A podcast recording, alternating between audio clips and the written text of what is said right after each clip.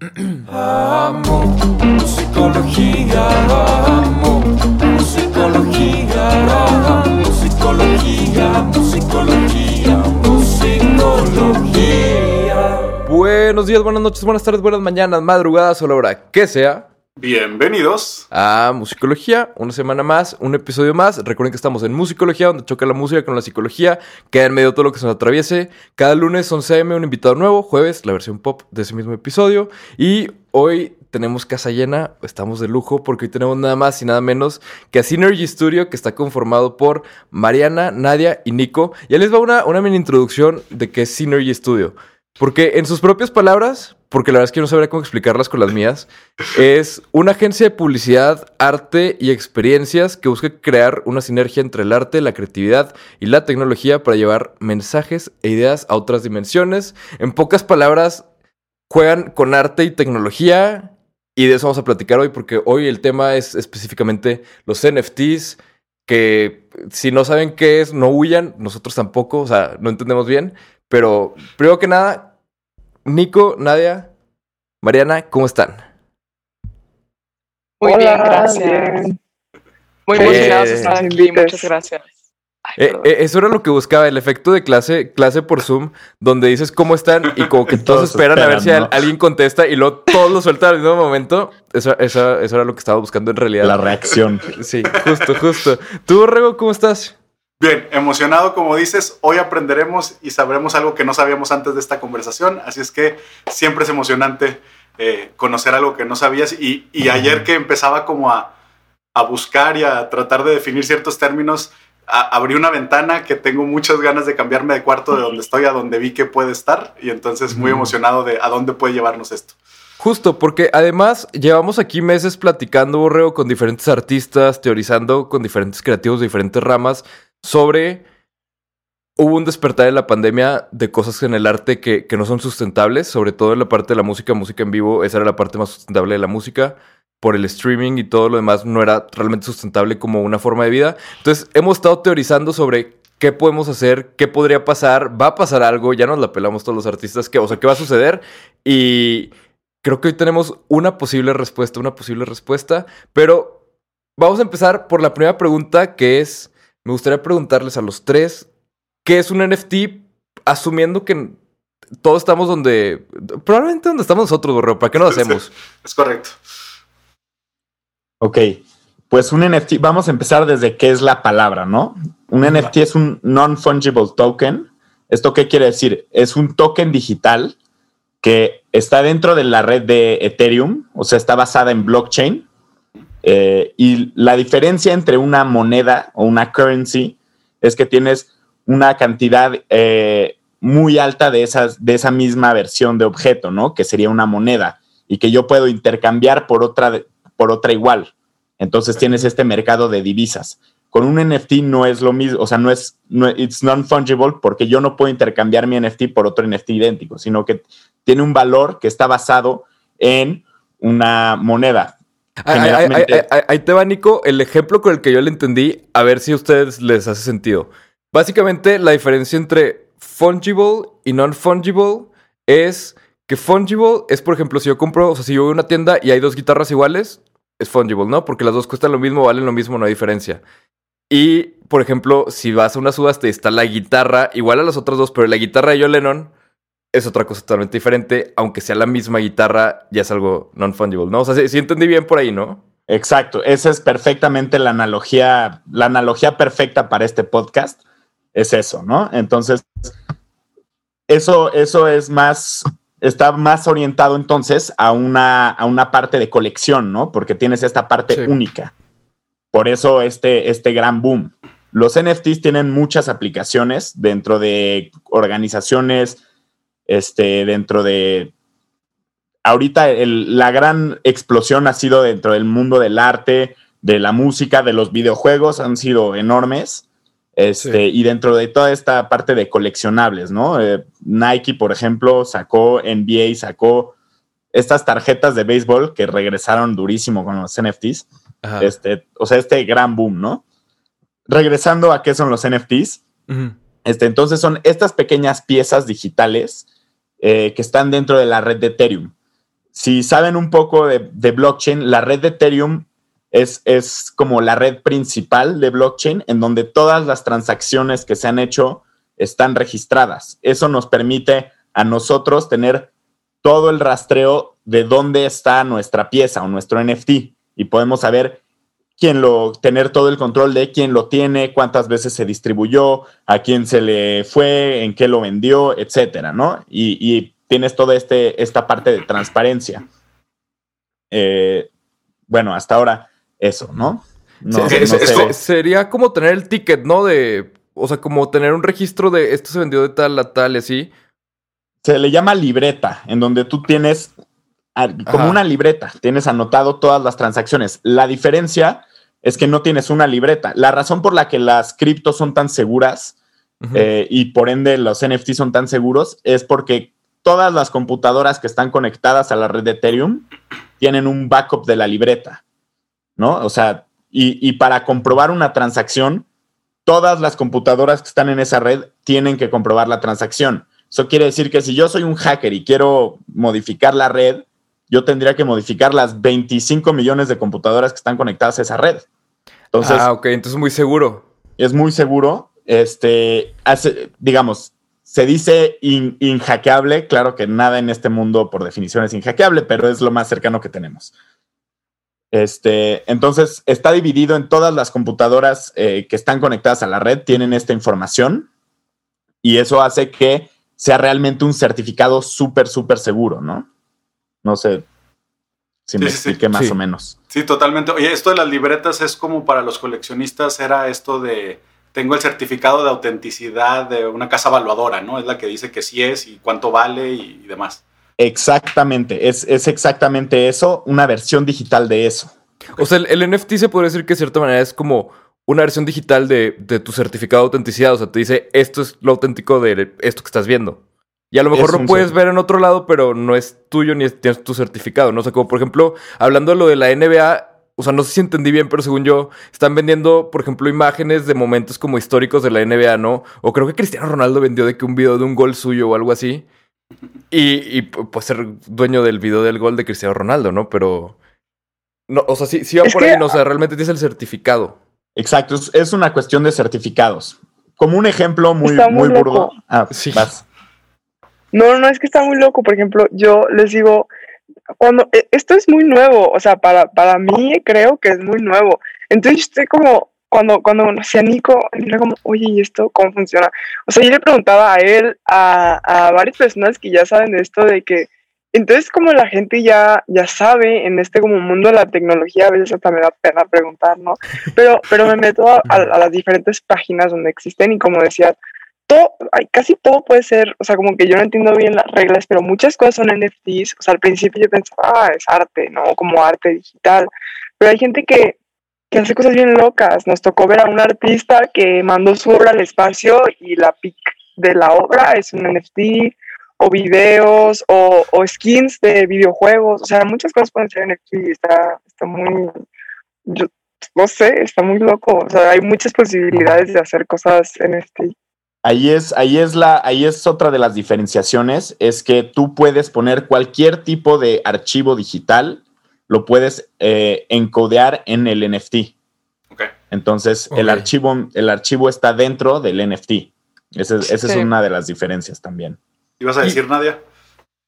Pues realmente es algo completamente revolucionario, ¿no? Es súper interesante cómo ahora en el mundo digital, algo que siempre se podría viralizar, ¿no? Y nunca se iba a poder certificar quién era el dueño, ahora se puede hacer, ¿no? Y es una gran oportunidad para, pues, quien sea que quiera vender lo que sea, ¿no? Que tiene uh -huh. eh, la capacidad de poder vender algo único, que son una persona como una influencia, una celebridad, pero también para artistas, porque tanto puedes certificar que tu arte es original, que es tuyo, entre más que se viralice, mejor para ti, ¿no? También. Y creo que es súper interesante porque antes los artistas no podían, era muy difícil que ganaran dinero en el mercado secundario. A lo que me refiero es cuando se vendiera una obra, eh, o sea, ya un comprador lo podría volver a vender y el artista nunca lo iba a sea, recibir ningún dinero. Y ahora con el blockchain se puede integrar que el artista o el owner original siempre pueda recibir un porcentaje. Sí, justo, eso era lo, lo, que, lo que comentamos tantito, este, creo que todavía no empezamos a grabar, pero esto como de que puede venir con un contrato firmado, ¿no? De que por cada transacción el artista le toca un, no sé, un 10%, que es algo sumamente revolucionario en el sentido de que cuántas historias no hemos escuchado de tal pintura que se acaba de vender en tantos millones de dólares, el artista se la vendió de que a un güey en la calle en 10 dólares porque tenía hambre, o sea, eso o sea, ok, la vendiste en 10 dólares, pero después cuando se venden millones te toca tu 10%, compadre. Entonces, no sé, como que esa parte se me hace súper importante y también creo que algo que, ayuda a dimensionar y entender el poder y, la, y, lo que se puede hacer con todo esto, creo que hay algunos ejemplos como por ejemplo acaba de sacar un disco, bueno, no un disco, sino que sacó diferentes NFTs, Calvin Harris, en colaboración con, con otro artista que se llama Emil Nava donde eran como ilustraciones animadas y la música estaba hecha por Calvin Harris, ¿no? Entonces, o sea, han hecho eso. Luego también hubo uno de Apex Twin que era algo muy similar. Hubo otro disco de, bueno, o sea, otros NFTs de Steve Aoki que era música original con ilustraciones o como con animaciones. Este, puedes comprar como que tu pedacito de, de música de, de Steve Aoki. Y lo interesante era también, o sea, que realmente no es como que, o sea, bueno, según entiendo, pero ustedes corríjanme si voy mal, según yo puedes vender, dependiendo de cómo hagas tú el setup, puedes vender como si estuvieras vendiendo como prints, puedes vender de que 50, o sea, una edición de 50, o puedes vender de que nada más uno, obviamente el precio va a variar dependiendo de eso. Pero sí, ¿cómo funciona esto de, de los 50 o el 20? O sea, ¿es totalmente decisión del artista cuántos quiere vender de eso?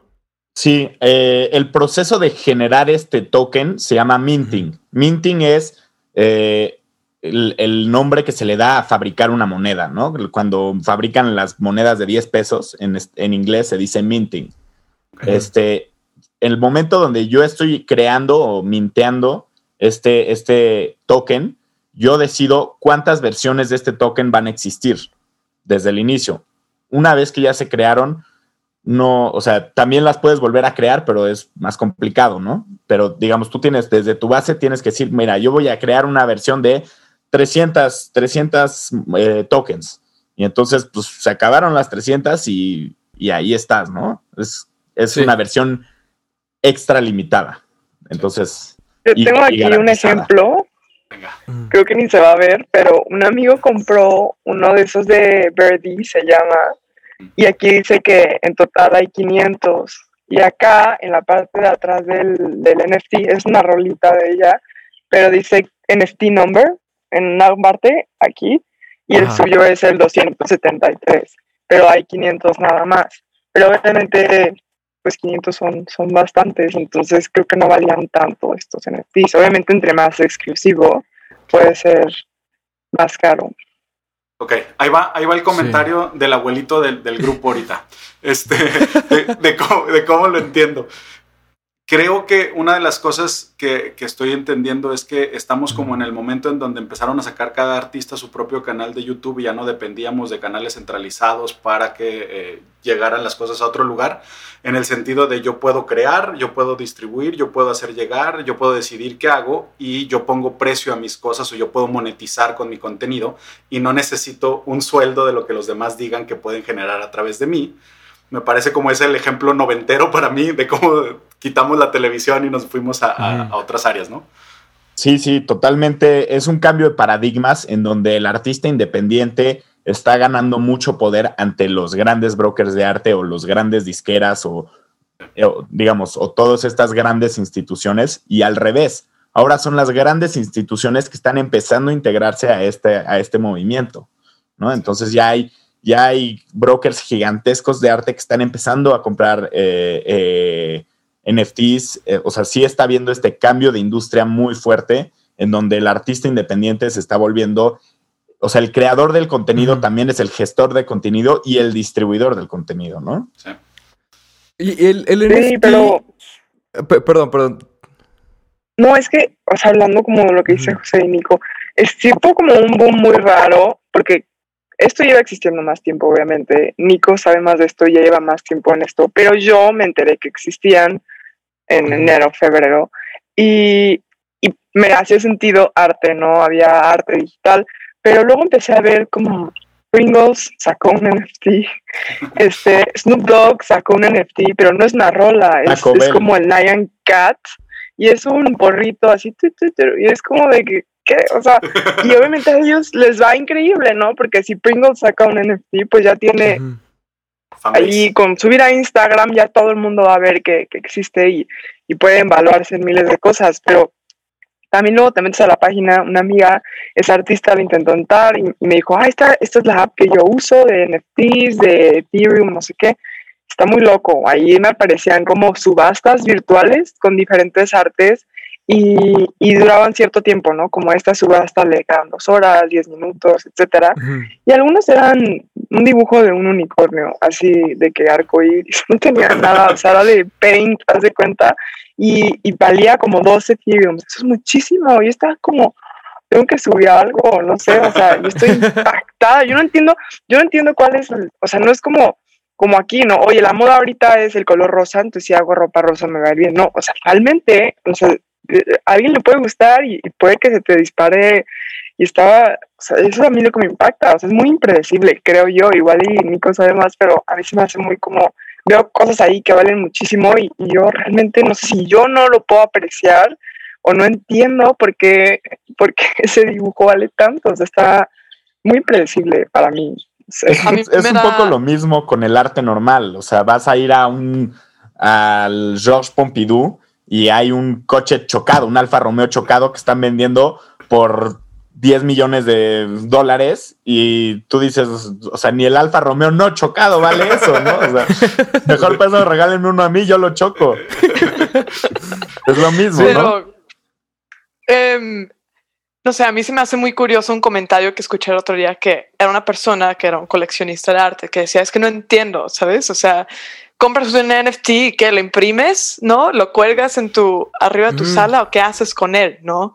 Yo creo que sí es um, clave diferenciar que el mercado del criptoarte creo que no es idéntico como el mercado del arte, ¿no? Pero está interesante cómo también estos compradores tradicionales y coleccionistas tradicionales y también esas subastadoras como Christie, Sotheby's que también le están entrando porque ven todo el potencial que tiene, ¿no? Están diciendo que el valor del criptoarte de los NFTs va a valer muchísimo más que el mercado de arte hoy en día, que está evaluado como, que como 60 billones de dólares. Así que creo que es algo súper interesante como también estos cambios y revolución que hay, como dices Ujú. ahorita, Mariana, como de que qué haces con ese dibujo de, unicornio, ¿no? Em, pues creo que más bien es, es, es como un mercado diferente. Pero yo tenía aquí algo que también quería poner en la mesa, que es una pregunta que tengo. También los NFTs representan un objeto, ¿no? O representan una imagen digital. ¿no, Nico?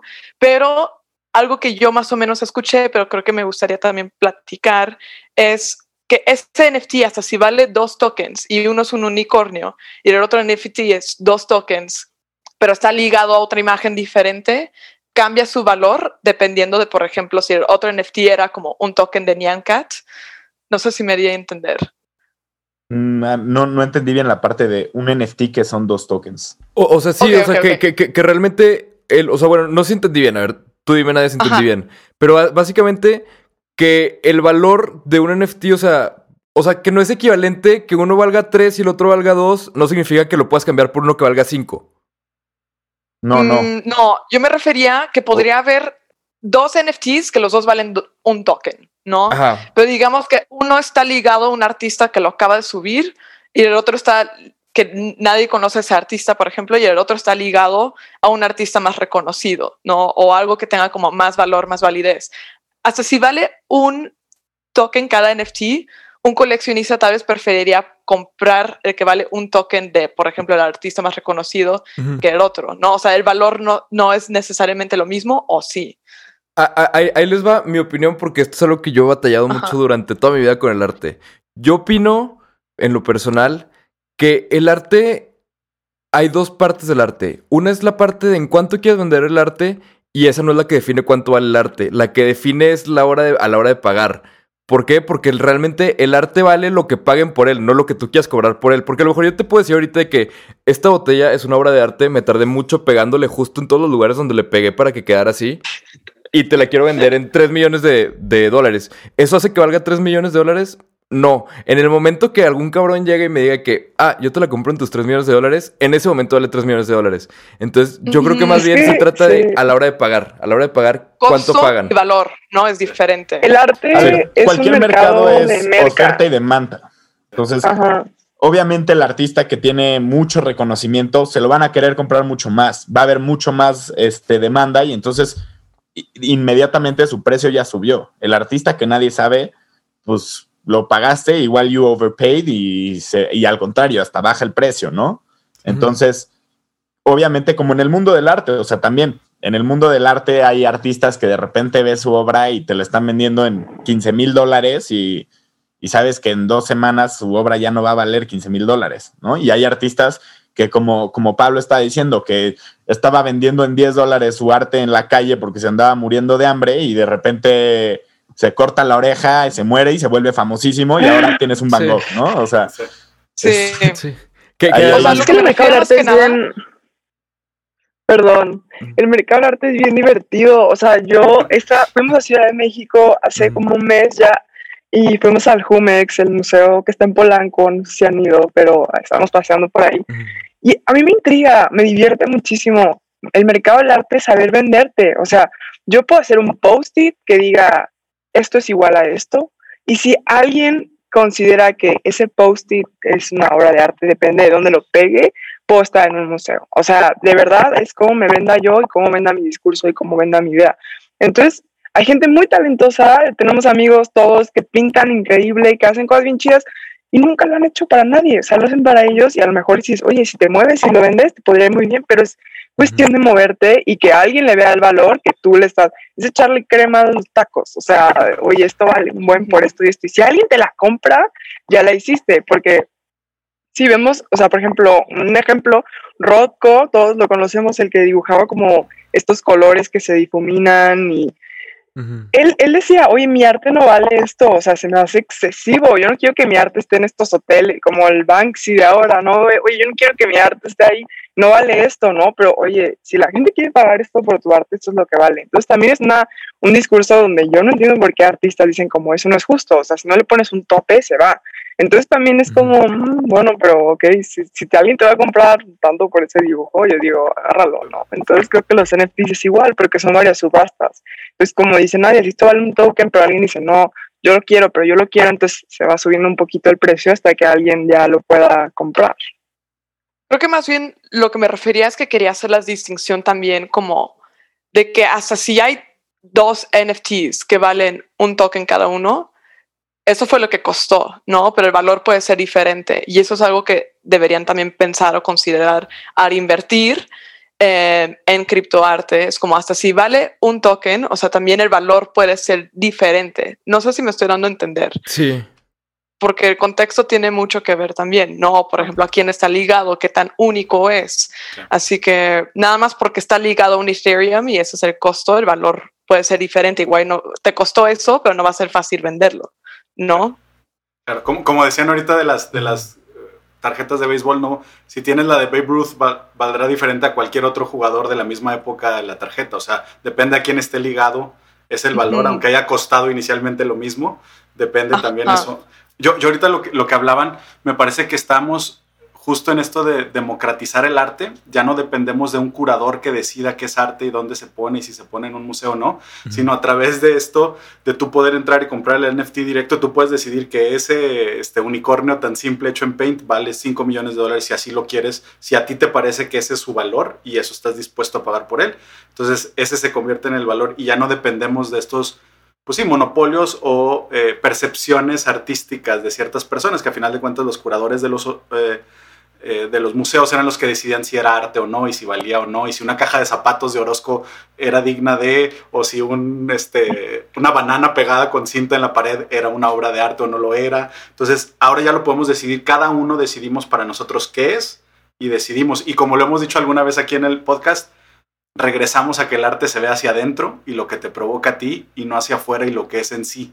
No, o sea, no es tanto si es una banana y, y ya, sino es lo que te provocó a ti verlo en ese momento y es lo que estás dispuesto a pagar por tener eso.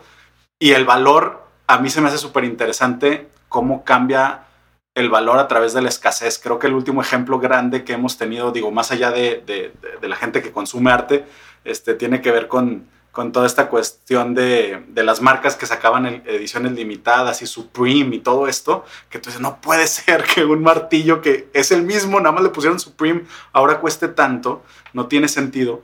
Pues la parte de la escasez, y aquí es donde creo que tiene mucho que ver y analizar cómo estamos siendo como sociedad, y el hecho de poseer algo que nadie más y el narcisismo detrás del yo lo tengo y tú no lo tienes y la envidia detrás de...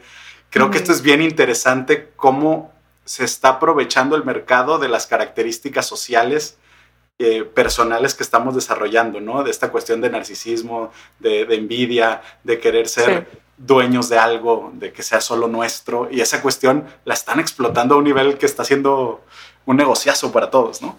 Bueno, pero es eso que arte... todos los mercados y todo el tiempo. O sea, los sí, coches, to ahorita todas las versiones, Bugatti tiene 500 versiones del mismo coche, pero como le cambiaron el nombre y le pusieron unos faritos un poco más chiquitos, ya vale ya. 3 millones de dólares porque solo hay dos.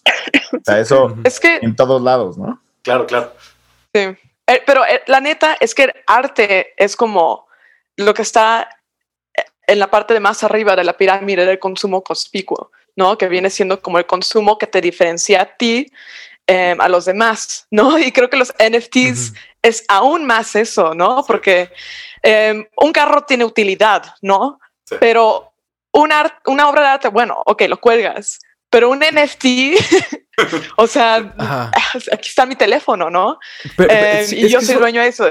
Ajá, así que es como bien interesante uh -huh. cómo va a jugar un papel en la sociedad, como dices, de que va a ser lo que a mí me va a diferenciar de los demás como sociedad. Está bien no, raro. Pero es que ahí va lo que les va. Yo estoy ahorita que no me la creo y creo que lo he hablado con Nadia y Nico varias veces. No sé si ubican esta app que se llama, ay, ¿cómo se llama? Este Clubhouse. Mm. Yo la descargué por curiosidad. Es una app donde la gente habla en vivo, ¿no? Como si esto estuviera en vivo y la gente podría escucharnos, cotorrear en vivo y preguntar. ¿sí? Y, pero hay mucha gente, muy de repente Elon Musk, que está cotorreando ahí de cosas, o CTOs muy chidos de Google, o sea, está muy interesante. Y un día me metí para escuchar, había un, le ponen temas y estaban hablando de inteligencia artificial, y no sé qué dije, ah, a ver.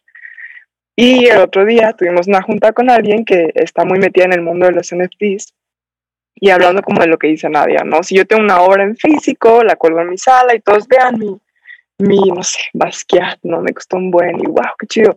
Porque es una colección tangible, ¿no? Aquí en el mundo humano, de donde caminamos, cotorreamos. Pero el otro día escuché, ya había escuchado esta palabra y la he comentado. Yo pensé que faltaban muchos años para esto, pero se llama, Nico, corrígeme si estoy mal, ¿es multiverso? No, metaverso. Metaverso. Oh, ok, eso es todavía, como... todavía, más cabrón. Ahí les da, es que yo no, yo estoy así nos contó esta artista que se mete al metaverso y que puedes comprar terrenos en, en, en, otra realidad, así con sus VR, sus lentes, en el metaverso, que te puedes comprar ropita, que te puedes comprar tu casita y se conectan ahí a, a, a, dibujar y a crear arte. Y es como, bueno, a lo mejor en ese mundo tu NFT puede estar en tu sala virtual del metaverso, ¿no? Entonces yo digo como, yo pensé que para esto faltaban, no sé, 10 años, ¿no? Pero ya está aquí, o sea, ¿cómo voy a tener? Y, y ella nos decía, los avatars se parecen un buen a ti, si tú quieres, si no, no. Y me meto a escuchar en Clubhouse de esto y, y es real, o sea, la gente ya está no sé, alguien nos dijo ahí de que, no les voy a decir para qué empresa, pero empieza con G porque tengo un NDA. Es Google y así siento yo que es Google. Ya están pensando como en estas cosas, ¿no? Como de, ay no, a mí, a mí eso yo digo como que eso es lo que sigue. Entonces, eh, si yo tengo mi, mi casa en mi mundo metaverso y, y ahí tengo mis NFTs colgados, pero entonces, no sé, yo, a lo mejor Nico sabe más de esto, pero a mí me tiene así, de que, ¿qué es esto? A ver, muy sencillo. ¿Quién de aquí tiene redes sociales? ¿Quién de aquí tiene Instagram o Facebook? Supongo sí, que videojuegos todos, todos los, o videojuegos. A ver, ya hoy en día 70, 80% de toda la interacción humana ya se está haciendo en un metaverso. Puede ser que es en vez de traer tus lentes de realidad virtual, traes tu teléfono aquí pegado en la cara, pero ya estamos viviendo en otra, en otra forma de hacer relaciones humanas y en otra forma de vivir una vida normal, ¿no? Porque ahora yo ya me comunico a través de otra, de, de una interfaz digital. Incluso hay veces que estás en la misma casa y quieres hablarle a alguien, pues no te vas a levantar y ir a ver, les mandas un mensaje como, ¿qué pedo, güey? Ven para acá, Sí. ¿no? Entonces, Sí. ya vivimos en una especie de metaverso. Eh, la única diferencia es que cada vez hay nuevas tecnologías, sobre todo nosotros deberíamos de estar cacareando esto porque cada vez hay nuevas tecnologías de inmersión, este, ya sea realidad virtual, realidad eh, Aumentada. aumentada, Aumentada. mixta, Mixta. todo este tipo de realidades en donde cada vez este, este universo digital y este universo tangible físico se van a ir mezclando, ¿no? Eh, dentro de la idea, Nadia, de yo qué hago con este archivo. Primero lo puedes imprimir, tener incluso en tu, en tu casa colgado, ¿no? O sea, di- digamos, sí hay una, una parte física. La, parte del NFT es más una parte de certificados. Lo mismo con la Mona Lisa. A ver, ¿cuántas copias de la Mona Lisa hay en el mundo? Millones. Este, busco en Google y puedo descargar una imagen, la imprimo y ahí la tengo. Pero no va a valer lo mismo porque no es la original, ¿no? Llegando a esta parte que Borrego está diciendo de exclusividad o como de del poseer lo que nadie más puede poseer, es eso, ¿no? Es yo tengo la garantía de, de que lo que yo tengo es único y tú puedes copiar la foto, pegarla o ponerla en tu Instagram o hacer lo que tú quieras en, en tu mu- multi, digo, metaverso, pero hasta que no tengas el certificado de que el tuyo es el original, no va a valer nada, ¿no? Y Sí. menos, y más en la era en donde copiar las cosas no tienes que ser un gran pintor que va a copiar la técnica, no, le pones copy paste y listo, ¿no? Entonces es todavía más grande No, eso. claro. No, y tú como dueño de este certificado, ¿no? Entre más se viralice, más se comparta, mejor para ti, porque va a incrementar el valor, ¿no? Sí. Que ahí es creo que un poco donde nosotros andamos entrando también con la realidad aumentada. Oye, Pablo, hablando de esto de, de la, de la, del metaverso, viene a mí el concierto, no me acuerdo, corrígeme quién fue el artista, a ver si tú te lo sabes, que dio un concierto a través de Fortnite y que generó Travis una Scott, cantidad, Travis Travis Scott. Travis sí. Scott, y que generó una cantidad de dinero impresionante y que yo, yo tenía esa misma de cómo se está viendo un concierto sin ir, pero solamente porque escuchaste su música, pero es el único lugar donde puedes acceder a ella. Entonces, gente de todo el mundo fue a ese concierto y alguna vez hablábamos con Lome sobre si vamos a empezar a tener conciertos con realidad aumentada y ese va a ser el futuro de los conciertos y Tam- también J Balvin ya hizo un concierto en Fortnite, según yo, o en alguna madre así. Y también, o sea, no está nada más exclusivo como para los artistas de ese tamaño. O sea, el otro día me estaba contando Brian, nuestro editor, que, que también hay una, o sea, como un movimiento de artistas de Morelia que, si no mal recuerdo, que eh, organizaron un concierto por Minecraft. Y lo proyectaron en una pantalla y la gente iba de que a Minecraft al concierto, o sea, y pues ya estaban de que con sus espadas y toda la cosa, ¿no? Este, pero, pero sí, sí, siento que, que estamos en un punto muy interesante.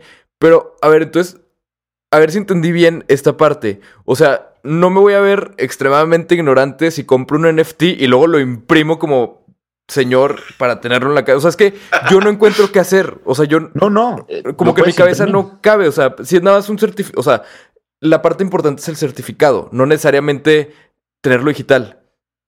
¿O No, no? Claro, pero en vez de ponerlo en tu casa, lo puedes subir a tu Instagram, tu otra pared que todo el mundo va a ver, ¿sabes? Y ahí está todavía no Mm. digital. Ajá. Tu wall ahí. Ya queda en tu Instagram tu NFT. Es que justo esto como que re- abre un debate muy interesante sobre qué es, o sea, qué es, qué es lo real, ¿no? Porque, por ejemplo, en la pintura tradicional es muy fácil decir cuál es la pintura original y cuál, cuál es la pintura real, ¿no? ¿Por qué? Porque es la que está pintada, donde el artista estuvo pintando y esa es la original. Pero a la hora que nos metemos, no nada más en vender arte digital como los NFTs, sino también en la parte, por ejemplo, lo que hacen muchos ustedes en Synergy, como por ejemplo aumentar el arte o agregarle la realidad aumentada o este, como por medio de, de tomar eso, pero por medio de tu cámara con el filtro de Instagram le das todo el twist a la pintura o a la hora de, o sea, de que realmente ya el, el arte yo- ya nada más no existe en el mundo real, sino que ya está existiendo en, en el mundo metafísico, como decían ahorita, ¿no? O sea, o sea, como que en el, en, esa parte, como que ahí ya sale el debate de, o sea, como, ¿qué es lo real, no? O sea, ¿qué, qué es lo real? ¿Cuál es el arte real? Vale más algo, algo físico que algo digital, pero ¿qué pasa? Por ejemplo, el otro estaba viendo, ayer justo estaba viendo un artista que todas sus creaciones las hace, las hace digitales, o sea, toma una foto y luego esa foto la empieza a, distorsionar hasta que crea una forma totalmente diferente Entonces, luego eso lo exhiben en un museo impreso en, en lienzos y así. Pero realmente el del lienzo es más falso, lo, o sea, lo real es más falso que donde lo hizo él, que fue la versión digital. Entonces realmente como que ya no nada más es que estemos queriendo vender arte digital, sino que ya desde hace mucho está haciendo arte digital. O sea, aquí mismo en el estudio para grabar música lo que hacemos es prácticamente todo es digital, o sea, entra directo y se vuelve digital, o sea, realmente donde se hace falso es cuando lo mandas a un vinil, que eso era antes como lo real, me explico, pero ya lo está haciendo todo digital, entonces no sé, como que siento que sí despierta un debate muy interesante, pero me gustaría preguntarles y que nos cuenten un poquito sobre lo que han estado haciendo específicamente ustedes tres con el arte en Synergy, desde realidad aumentada hasta los NFTs. Cuéntanos un poquito de eso. Pues, Pues- Synergy nació con Nadia un poco. Nadia tenía esta idea, pueden ver atrás de Nadia, su arte tiene mucho movimiento. Y ella había visto alguna vez como, o sea, a mí me impacta porque a mí me lo platicó y lo estoy contando desde mi punto de vista, porque cuando me dijo, era que quería que el arte se moviera, que cobrara vida, y yo, ¿de qué hablas? Es que ya, ya cobra vida, ya desde que... Y luego me enseñó esto de realidad aumentada y nació un poco Synergy porque la tecnología nos permitía hacerlo. En ese entonces Synergy era otra cosa. Y empezamos a tripear como del arte con, con realidad aumentada, que realidad aumentada es como Pokémon Go. Mal ejemplo, pero todos lo jugamos, que salía el, el Pokémon en la aplicación y lo atrapabas. Es, es eso, ¿no? Que pudiera aparecer algo que no está en esta realidad, pero sí está porque existe aquí, ¿no? Entonces estamos entre que hacer arte o no, unirnos con personas para poder agregarles otra dimensión a sus obras y luego entre estar conociendo gente, nadie y yo no sabemos programar, realmente lo he intentado, no me quiera, intentamos trabajar con muchas personas y luego encontramos a Nico que estudió en centro todo este trip, gran currículum muy interesante, sabe programar en todo. Y al, al unirnos aquí los tres, creo que ahí nació un poco más lo que ya es Synergy, que es poder unir, hacer este enlace de creativo, digital, la, la gestión de nosotros tres, ¿no? Tres personas trabajando juntos, es una gestión impresionante. Este, pero pues nace la idea de poder darle otras dimensiones al arte. Y nadie y yo solo conocíamos mucho lo que era la realidad aumentada, lo que más conocíamos y al conocer a Nico también empezamos a conocer del arte como de la realidad extendida o la realidad virtual, etcétera, etcétera. Que la realidad extendida es una mezcla de realidad virtual, eh, aumentada, y, y me- realidad mixta, que es como que puedas sentirlo. Nico nos había enseñado esto que se llama subpack, ¿no? Y es como poder sentir las vibraciones de la música Ah, claro, en sí. tu cuerpo. Sé. Ajá, está. Sí. un- entonces, como que empezamos a, a tripear diferentes maneras de, de experimentar el arte, porque vemos luego que en realidad aumentada, que, ay, métete la casa de Frida Kahlo y está muy raro, ¿no? Estás ahí con tu celular, como, ¿qué está pasando? Entonces, era como, ¿por qué queremos recrear algo físico? Si lo físico está chido como es, es físico, ya museo es chido. Entonces, hay que buscar algo diferente que pueda existir en lo digital, y eso es un poco, un poco synergy. No sé, ¿alguien sí- sí- quiere siento que eso va súper bien con, con lo que son los NFTs, ¿no? Porque luego, por ejemplo, ayer que trataba de explicarle a mis papás de que qué significaban los NFTs, ¿no? Yo dije, esta es mi prueba de fuego. Si, si logro hacer que me entiendan, ya chingue, ya le entendí, ¿no? Y, no, creo que- creo, creo que no lo logré. Pero básicamente, o sea, lo que trataba de explicarles era el cómo, cómo funcionaba la parte digital y las ventajas que tenían. Y ellos trataban siempre como de compararlo con, con lo que es el arte normal, ¿no? Y realmente hay cosas que el arte normal o que el arte o el mercado de arte tradicional, por así decirlo, no te permite que te permiten los NFTs. Entonces creo que es justo aprovechar esto, ¿no? O sea, no tratar, creo que luego muchas veces tendemos a querer compararlo con, a ver, si esto es digital, pero ¿y cómo se compara con lo real? Es como, pues lo real ya lo tienes. Igual y más bien con lo digital es algo totalmente diferente y es lo que se hace muy interesante. Oye, Pablo, me encanta tu pregunta que haces, que es como, ¿qué es real? ¿No? Porque supongo que como dices, yo me acuerdo la conversación que tuve con mis papás tratando de explicarle Ajá. los NFTs también, no me entendieron, se, me, se les hizo una locura, ¿no? Pues porque ellos están acostumbrados y nosotros también vivimos esa eh, transición de que la realidad es lo tangible, ¿no? Lo que hay aquí, físico.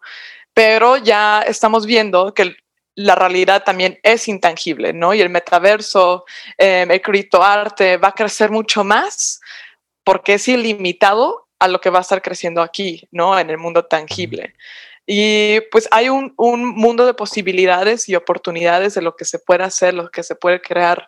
Nuestro slogan es Synergy es We don't believe in limits, que es no creemos en límites, uh -huh. pero creo que sí es súper importante también ponernos a cuestionar que hacia dónde queremos crecer, ¿no? ¿Qué queremos hacer con eso? Eh, y también poner en la mesa pues cuestiones éticas, ¿no? Eh, de qué está bien, qué no está bien que es súper importante que desde ahorita tengamos la conversación, ¿no? No como hoy en día las redes sociales, pues ya explotó, la, la inteligencia artificial ya explotó y estamos viendo muchísimas eh, consecuencias detrimentales, ¿no? Así que creo que nosotros también sentimos que somos parte de la, del movimiento y que es súper importante poner en la mesa qué podemos hacer también para hacer esto algo bueno, ¿no? Hacer algo positivo con ello. Eh, definitivamente creo que ha sido súper divertido, como dice Mariana, reimaginarnos el mundo, ¿no? Porque muchas veces eh, lo que vemos en lo digital es el mundo físico hecho digital, ¿no? Pero creo que se abre como un abanico de posibilidades en poder reimaginarlo porque no hay tantos límites, ¿no? Pensar cómo lo podemos hacer de una manera nueva. Y pues sí, yo había visto la realidad aumentada utilizado como pues de maneras más tecnológicas o funcionales, dije qué increíble sería poder utilizar la realidad aumentada como un lienzo para la expresión, ¿no? Para la creatividad. Uh -huh. Y pues está súper divertido esa sinergia que estamos haciendo los tres con el resto del equipo de Synergy también, que nuestra filosofía es poder juntarnos con diferentes personas eh, aportar nuestros conocimientos, nuestros talentos para poder lograr un impacto mayor, ¿no? Y pues eso es lo que hemos estado haciendo con otras marcas, con artistas, etcétera. Nosotros aportamos la parte de la realidad extendida, que como dijo Mariana, es la mezcla entre realidad virtual, realidad aumentada, eh, la mezcla de los dos o las otras realidades que vengan, ¿no? La realidad extendida engloba todo eso. Perdón. Y pues ha sido súper divertido como todos los proyectos que hemos tenido. Recientemente eh, colaboramos con un artista, por ejemplo, que se llama Gilda Garza, ¿no? Uh -huh. Que ella es una artista plástica, pero nosotros lo que hicimos es que creamos el arte digital, la realidad aumentada y el arte digital slash realidad aumentada para los NFTs que pronto van a lanzarse a la venta. Y esa obra que tenía realidad aumentada se lanzó a la venta y fue donada a World Women Foundation y ese proyecto estuvo súper padre porque salió en Forbes y pues es una causa increíble de empoderamiento femenino, ¿no? Así que nosotros estamos viendo cómo nosotros podemos como aportar a otras causas, a otros artistas, para poder elevar la expresión artística, pero también que la realidad aumentada sea una voz para que se pueda viralizar o se pueda compartir más o sea más accesible este proyecto y también más engaging, ¿no? Que la gente quiera conectar de una manera diferente, pues porque hoy en día todo es instagramiable, pero, o sea, bueno, el arte es como instagramiable, los establecimientos, todo tiene que ver hacia ese lado que la realidad aumentada tiene un gran impacto publicitario, pero nosotros nos gusta verlo como un poco más allá, eh, llevarlo a que la gente conecte con él, porque no sería posible experimentar esta realidad, porque la obra uh -huh. física siempre va a estar ahí, por ejemplo, pero para poder accesar la realidad aumentada o esa dimensión oculta, siempre es necesaria una persona que lo experimente, ¿no? Así que está bien padre como también involucras a la gente a que conecte de una manera un poco más íntima. Sí, totalmente. Y además también, por ejemplo, o sea, algo de lo que me llama mucho la atención de ideas muy cool de lo que están haciendo con Synergy es, por ejemplo, esto de, del tatuaje. Y luego con la realidad extendida se mueve y, o sea, no, no se mueve, sino que cambia de colores o hace cosas diferentes, ¿no? Pero además creo que tenemos la herramienta, o sea, como que la herramienta que necesitamos para poder acceder a todo eso, la tenemos prácticamente todo el día pegada en la mano. Entonces ya realmente es algo muy natural. Y a mí me gustaría preguntarte a ti, Borrego, en específico, si nos estamos acercando o ya estamos en el punto donde le podemos dar el mismo valor a algo digital que algo físico. O sea, si yo Oye. puedo tener la opción de comprar un Basquiat digital o un Basquiat físico y que cuesten lo mismo. Okay, ahí te va. Antes de esa te voy a responder lo mejor que puedo la parte de la realidad porque creo que la respuesta está justo en lo que están haciendo ellos en Synergy. Porque... Mm la realidad, a final de cuentas somos sujetos subjetivos, ¿no? Este, entonces, la realidad sí. pasa por una serie de filtros que incluye tu percepción y tu interpretación de la realidad. Por lo tanto, la misma realidad no es la misma para todos. Un evento como tal, por ejemplo, perder a un ser querido, es diferente para todos los miembros de la familia porque lo viven desde un lugar diferente, aunque sea la misma realidad de la pérdida de un ser querido. Entonces, lo que ellos están haciendo con realidad aumentada y extendida es justo el ejemplo de nosotros tenemos unos lentes de realidad aumentada permanente que hacen que pongamos en la realidad cosas que no están, que son nuestras percepciones y nuestras interpretaciones de por qué pasa lo que pasa. Entonces, a la hora que lo haces evidente en el arte, lo único que está pasando es como una significación o una representación de lo que cada quien estaba viviendo eh, al aumentar lo que está viendo ahí en el arte. Entonces, se me hace que justo ellos están explicando la diferencia entre realidad física y la realidad de percepción que todos vivimos y que está distorsionada, aumentada, este, ensuciada o enriquecida por nuestras percepciones, nuestras experiencias, nuestros pensamientos, nuestra filosofía, todo eso cambia la realidad como tal. Entonces me parece que justo eso están haciendo eh, con el arte. Y de lo que decías del mundo físico, sí creo que primero tiene que haber o está habiendo ya en muchos y por eso esta diferencia en donde quizá tú lo puedes comprender más fácil y cuando se lo quieres explicar a tus papás o, yo lo trato de comprender es un poquito más complicado porque viene desde un, un, mind shift, ¿no? Viene desde un entender diferente quiénes somos y cómo interactuamos con la realidad y no.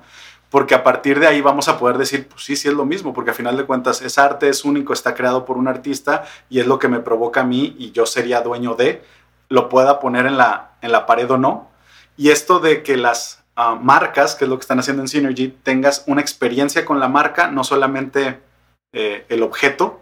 Este, me parece muy parecido a lo que hemos platicado con muchos artistas aquí. No es lo mismo escuchar la canción que ir al concierto. No es lo mismo experimentarlo con todos tus sentidos que lo que es sentarte y escucharlo solamente, ¿no? Y entonces claro. estamos metiendo más sentidos a la experiencia y entonces ahí creo que si empezamos con esta cuestión de hasta donde sientes la música y demás, pues yo creo que empieza a ser incluso más real porque estás utilizando más canales de entrada a tu ser que ah, solamente un solo canal.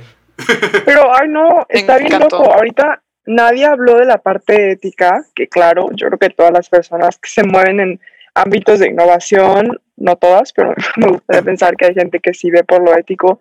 Digo, por ejemplo, está muy eh, ahorita con los NFTs muy metido en todo lo que es eco-friendly o que puede aportar, porque al parecer los NFTs dejan una gran huella, pero ahí les va un ejemplo que yo vi. Todos hemos visto la película de Hair, de Spike Jones. Sí. Ok, el otro día en una clase estaba leyendo de varios autores, ¿sabes? Ahí en la escuela, que son de 1987, hace mucho, o sea, ya bastante tiempo, la revolución de la tecnología no estaba como está ahora, y este autor Lipovetsky habla de que va a haber una tecnología que es una extensión de nuestro cuerpo. El celular es una extensión de nuestro cuerpo, nadie sale sin él, lo tenemos siempre a la mano. Entonces, oye, ¿cómo en 1900 ibas a saber que iba a haber una tecnología que voy a tener en mí, que ya es parte de mí? Si te salía el celular o un día se te pierde el celular, no puedes entrar ni a clases en línea, si tienes trabajo ya valiste porque ahí son todas las llamadas. O sea, el celular ya es parte de ti. Entonces vemos esta película que salió en el 2013 y dices, oye, no, yo no conecto con el personaje, porque en el 2013, aunque parezca relativamente cerca, la tecnología no estaba donde está ahora. Entonces vemos a este personaje que no puede tener relaciones interpersonales, porque la tecnología nos facilita todo e incluso te puede crear una novia o una amiga, porque qué flojera tratar de lidiar con una persona normal, ¿no? Entonces, están las formas de ver la realidad extendida, aumentada, etcétera. Y mucha gente tiene sus Black Mirror visiones de esto, ¿no? Oye, ¿y qué va a pasar? Y ya no nos vamos a querer.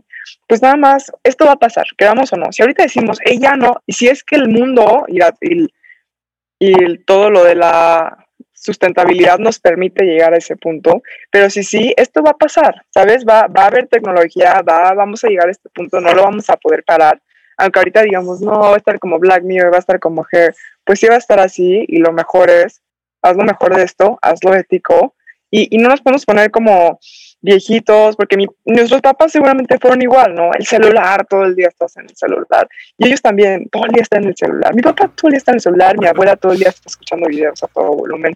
Todos vamos a ser parte de esto. Entonces, en vez de decir, no, qué horror, pues va a venir. No, no podemos evitarlo. Mejor hay que dar una perspectiva positiva a lo que puede ser esto y, y ya, o sea, no- o sea, sé que luego parece muy catastrófico, ¿no? El, el metaverso y ya nadie se va a conectar. Pues Zoom, Zoom fue esto, la pandemia fue esto, así nos vimos, así nos vamos a ver por mucho tiempo. Ya hay doctor en línea, ya hay, entonces pues mejor hay que tomar las cosas y hacerlas éticas y positivas. Sí, claro. y además también me gustaría tocar, antes de terminar, brevemente me gustaría tocar el tema de, por- porque la verdad es que no entiendo bien, no sé si ustedes me pueden explicar mejor, pero la parte de la huella que deja, o sea, según entiendo ahorita, por el tipo de mining, o sea, que es el tipo como de cu- ecuaciones que, que usa el, el, el Ethereum, que es lo que se usa para los NFTs, básicamente hace un desmadre ambiental, ¿no? Porque usa demasiada energía y lo que leía, o sea, digo, también le- leí como mucho rango, pero todos estaban de acuerdo en que era un chingo. Y el Bitcoin está mucho peor, era lo otro que, que veía, no sé, yo no sabía que el Bitcoin, o sea, uno piensa monedas digitales y dices, ah, pues es digital, o sea, no gastas papel, es más limpio, no sé. O sería mi, mi lógica desde alguien que no sabe. Este, pero no, al contrario, o sea, creo que veía que una transferencia de un NFT por el Ethereum y por todas las conversiones y ecuaciones que se tienen que hacer para eso, básicamente es equivalente a gastar, digo, vi mucho rango, pero el, el promedio, según la, un- una universidad de- según la Universidad de Cambridge, decía que era el equivalente como a gastar como dos meses de electricidad en, en el americano promedio, ¿no? O sea, dos meses de toda tu casa en de que, pum, menos de un segundo una transferencia, valió madre. Entonces, no, no sé cómo, o sea, y también veía que había unas nuevas formas de, de como hacer el mining, que es- creo que le se llamaba stake algo, digo, tú debes saber bastante bien, Nico, pero stake algo y que con esa madre no gastabas, o sea, era una forma mucho más eficiente ecológicamente de hacer el mismo proceso y que era algo, o sea, que era cuestión de tiempo y de que la gente lo exija para que hagan el cambio de ese de, de hacer el mining de esa manera, del blockchain, hacerlo con, con stake, no sé qué chingados. Pero no, no, no sé qué sepan, sí. Bueno, primero la, la parte del consumo. Eh, si se acuerdan, eh, les expliqué esta parte de la libreta, en donde cada computadora es parte de verificar la transacción. El hecho de que consuma tanta electricidad hacer una sola transacción es porque las 25 millones de computadoras que tienen que verificar que la transacción se realizó están prendidas y están consumiendo electricidad, ¿no? Entonces, es como el efecto hormiga. Pues dices, bueno, una computadora que te revisa una transacción gasta nada. Pero cuando tienes 200 millones de computadoras haciéndote el- la transacción, pues entonces es un es realmente un monstruo. ¿No? Eso, pero es que ahí hay dos, ahí hay dos cosas. Una es el minting, o sea, el crear la- el token que gasta mucho, y otro es realizar las transacciones y verificar las transacciones, porque se tienen que seguir verificando y verificando y verificando. O sea, siempre vas a estar consumiendo. Una vez que sacaste tu NFT, pues es, va a seguir consumiendo electricidad. ¿no? Entonces, este, la otra parte es, tan, es más la eficientización de los algoritmos, porque para minar, ¿cómo funcionan las minas? Básicamente, tienes un algoritmo o, bueno, una ecuación que tiene un número finito de resultados. Y entonces es una ecuación súper complicada y tienes a las computadoras intentando resolver la ecuación. Y cuando logras resolver una ecuación, este, el resultado o como el premio por resolver la ecuación va a ser un cripto, ¿no? O sea, un, un Ethereum.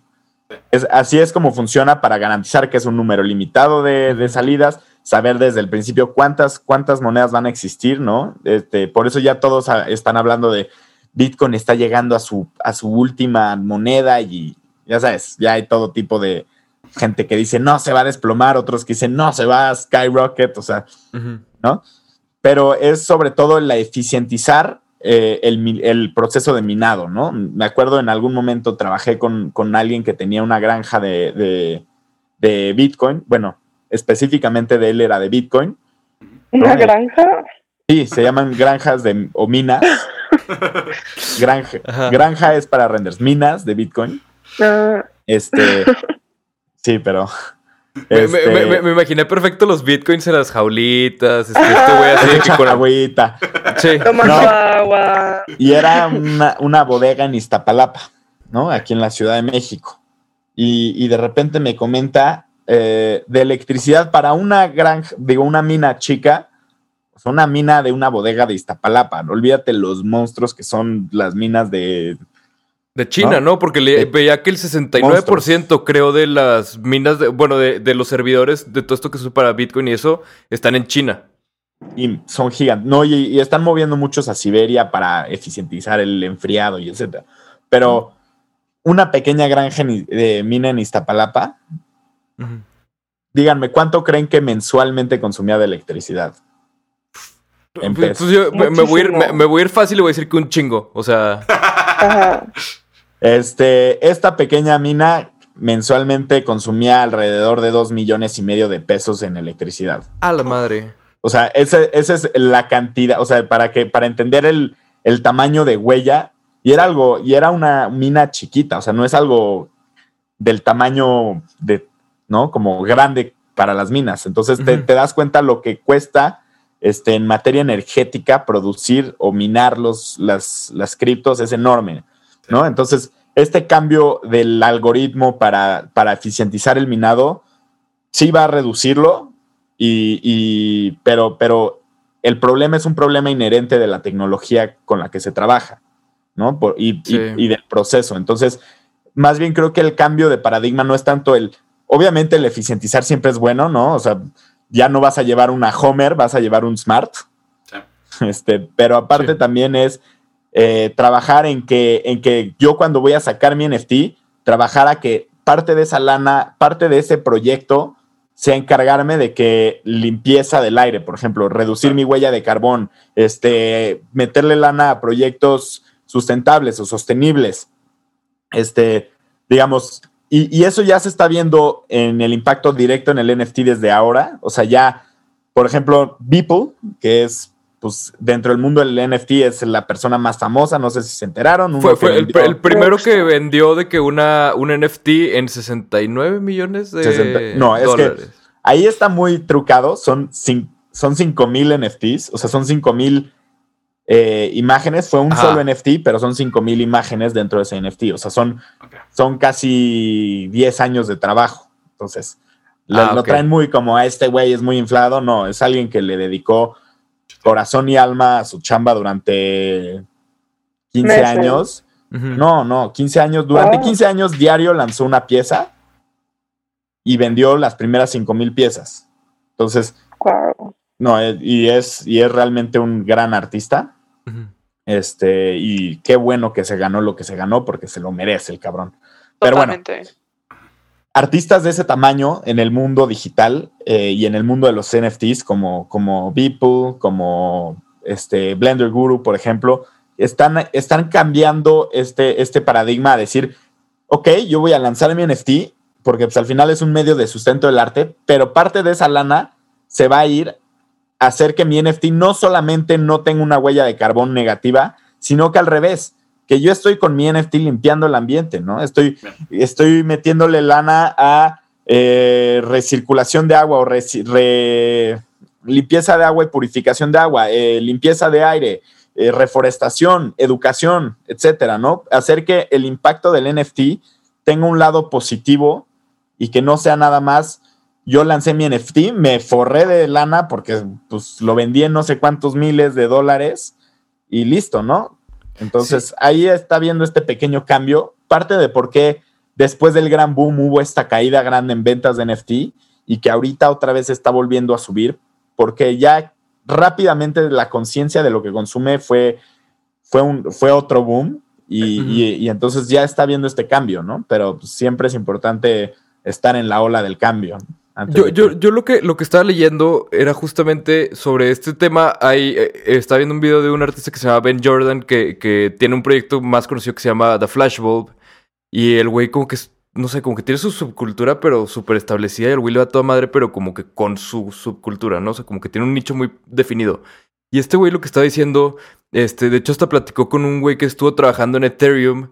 Porque Ethereum ya tiene, creo que desde el 2017 diciendo que Ethereum 2.0 va a salir en cualquier momento, ¿no? Desde el 2017. Entonces, este, eh, lo entrevistó a este güey y platicaban de que este Ethereum 2.0 era una manera más eficiente de hacer lo que hacía Ethereum normal, pero que ya había, o sea, que ya no había necesidad de esperar a Ethereum 2.0 porque había otras monedas, otras formas de, de hacer las transferencias con los NFTs y todo, que era por medio de esto del stake, que en vez de, de hacer el blockchain, lo que hacía era que por medio de stake gastaba la misma electricidad o la misma energía que gastaba hacerle hacia un encendedor. En vez de dos meses de, de luz de una casa promedio en Estados Unidos, que aparte, pues, o sea, digo, está bastante alto.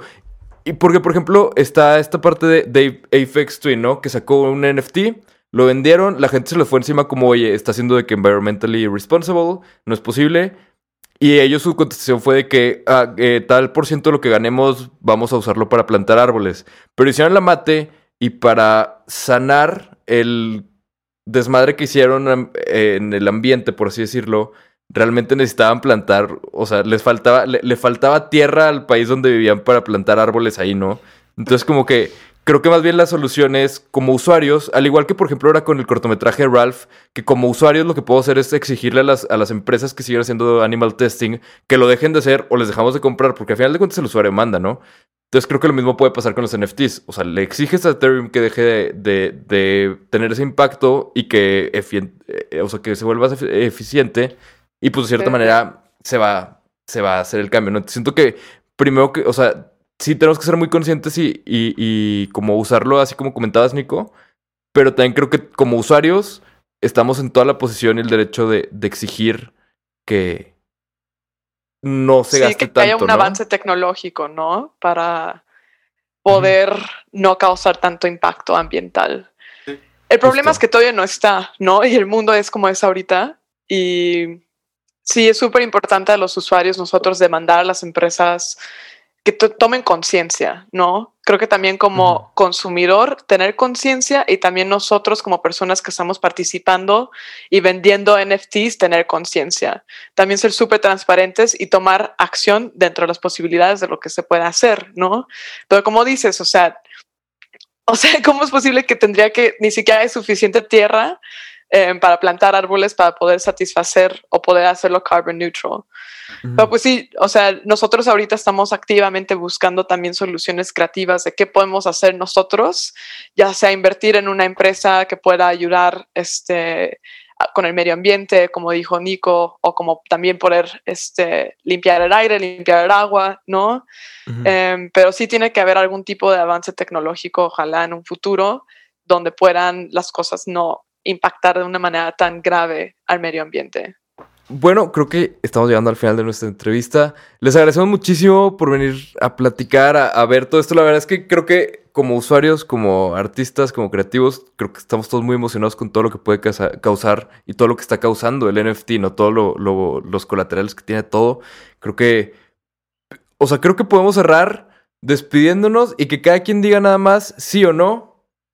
NFT es el futuro del arte. Empezamos con Nico.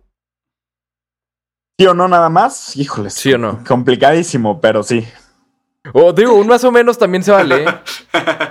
No, un, un sí, Un sí. pero tiene muchos bemoles. Ok. Los Muy demás. Nadia. Igual que Nico, o sea, sí, sí es el futuro, es completamente revolucionario, pero hay un buen de cosas que tenemos que trabajar todos en conjunto para que también sea un buen futuro. Sí.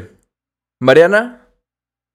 Yo digo que no, creo que el futuro tiene muchas direcciones, probablemente el NFT sea una, pero quiero pensar que va a haber otras cosas revolucionarias que van a estar un poquito más acá. ¿Tú, Borrego? Yo también creo que es una parte del futuro, pero no creo que sea todo. Y creo que va a ser para un nicho de personas y un nicho de consumidores y artistas, pero encontraremos otras maneras de seguir haciéndolo, lo que hacíamos o mejorar lo que ya se estaba haciendo además. Justo, justo. Pues les agradecemos muchísimo. Nos vemos la próxima semana en un episodio nuevo. Muchísimas gracias, Nico, Nadia, Mariana. Chequenlos, están en todos lados como Synergy Studio. Y nos vemos la próxima semana con un episodio nuevo. Bye. Adiós. Muchas Gracias. gracias. musicología.